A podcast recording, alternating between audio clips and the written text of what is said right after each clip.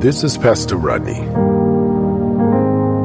This morning I want to talk to you about after the storm.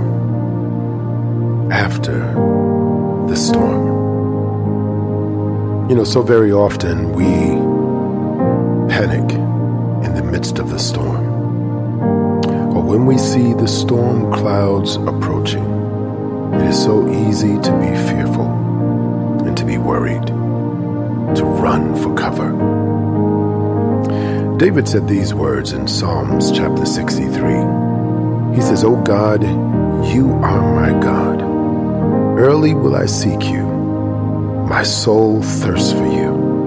My flesh longs for you in a dry and thirsty land where there is no water. I believe that in order to endure the storms of life, we have to have an early start with our Heavenly Father. In walking with Him, then we are assured that He's walking with us. And if He's with you, then you'll make it through the storm. In Mark chapter 4, the disciples found this out because they were on a ship with Christ. And what they failed to remember before the storm came and while the storm was beating against the ship, they failed to remember that Jesus said, Let us cross over to the other side. In other words, he told them, We're going to get to the other side. So this morning, I want to tell you, you're going to get through to the other side. You can't quit now. You can't give in and you can't give up. No, no, no, no, no, no. There is no prize for someone who quits. For the Word of God says, The race is not given to the swift, nor the battle to the strong. But in another scripture says, Every prize is given to the one that endures to the end. So this morning, what can you do until you make it to the storm. You can believe that if God be for you, who can be against you? You can trust and believe that the Lord says, I know the plans that I have concerning you thoughts of peace and not of evil, to bless you and to give you an expected end. So this morning, you have to tell yourself, be still.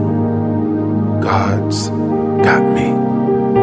God, He has me in the palm of His hand. That's what Jesus said. He says, You are in my Father's hands, and no one can pluck you out. So, what to do until after the storm? Keep believing, keep holding on, keep trusting be not weary in well doing, for you shall reap if you faint not. So I want to encourage you today stand firm, for even the young men shall faint and utterly fall. But they that wait upon the Lord shall renew their strength. They shall mount up with wings of eagles. They shall run and not be weary. They shall walk and not faint. Let us pray.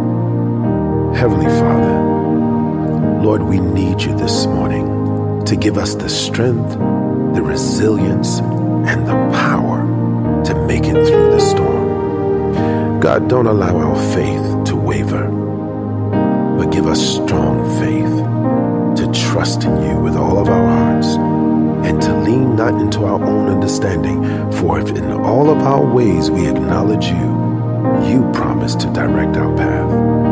So, God, lead us today and give us faith and not fear. Give us strength for our weakness and give us power for our inabilities. We pause. We reflect and we emerge to life in the precious name of Jesus.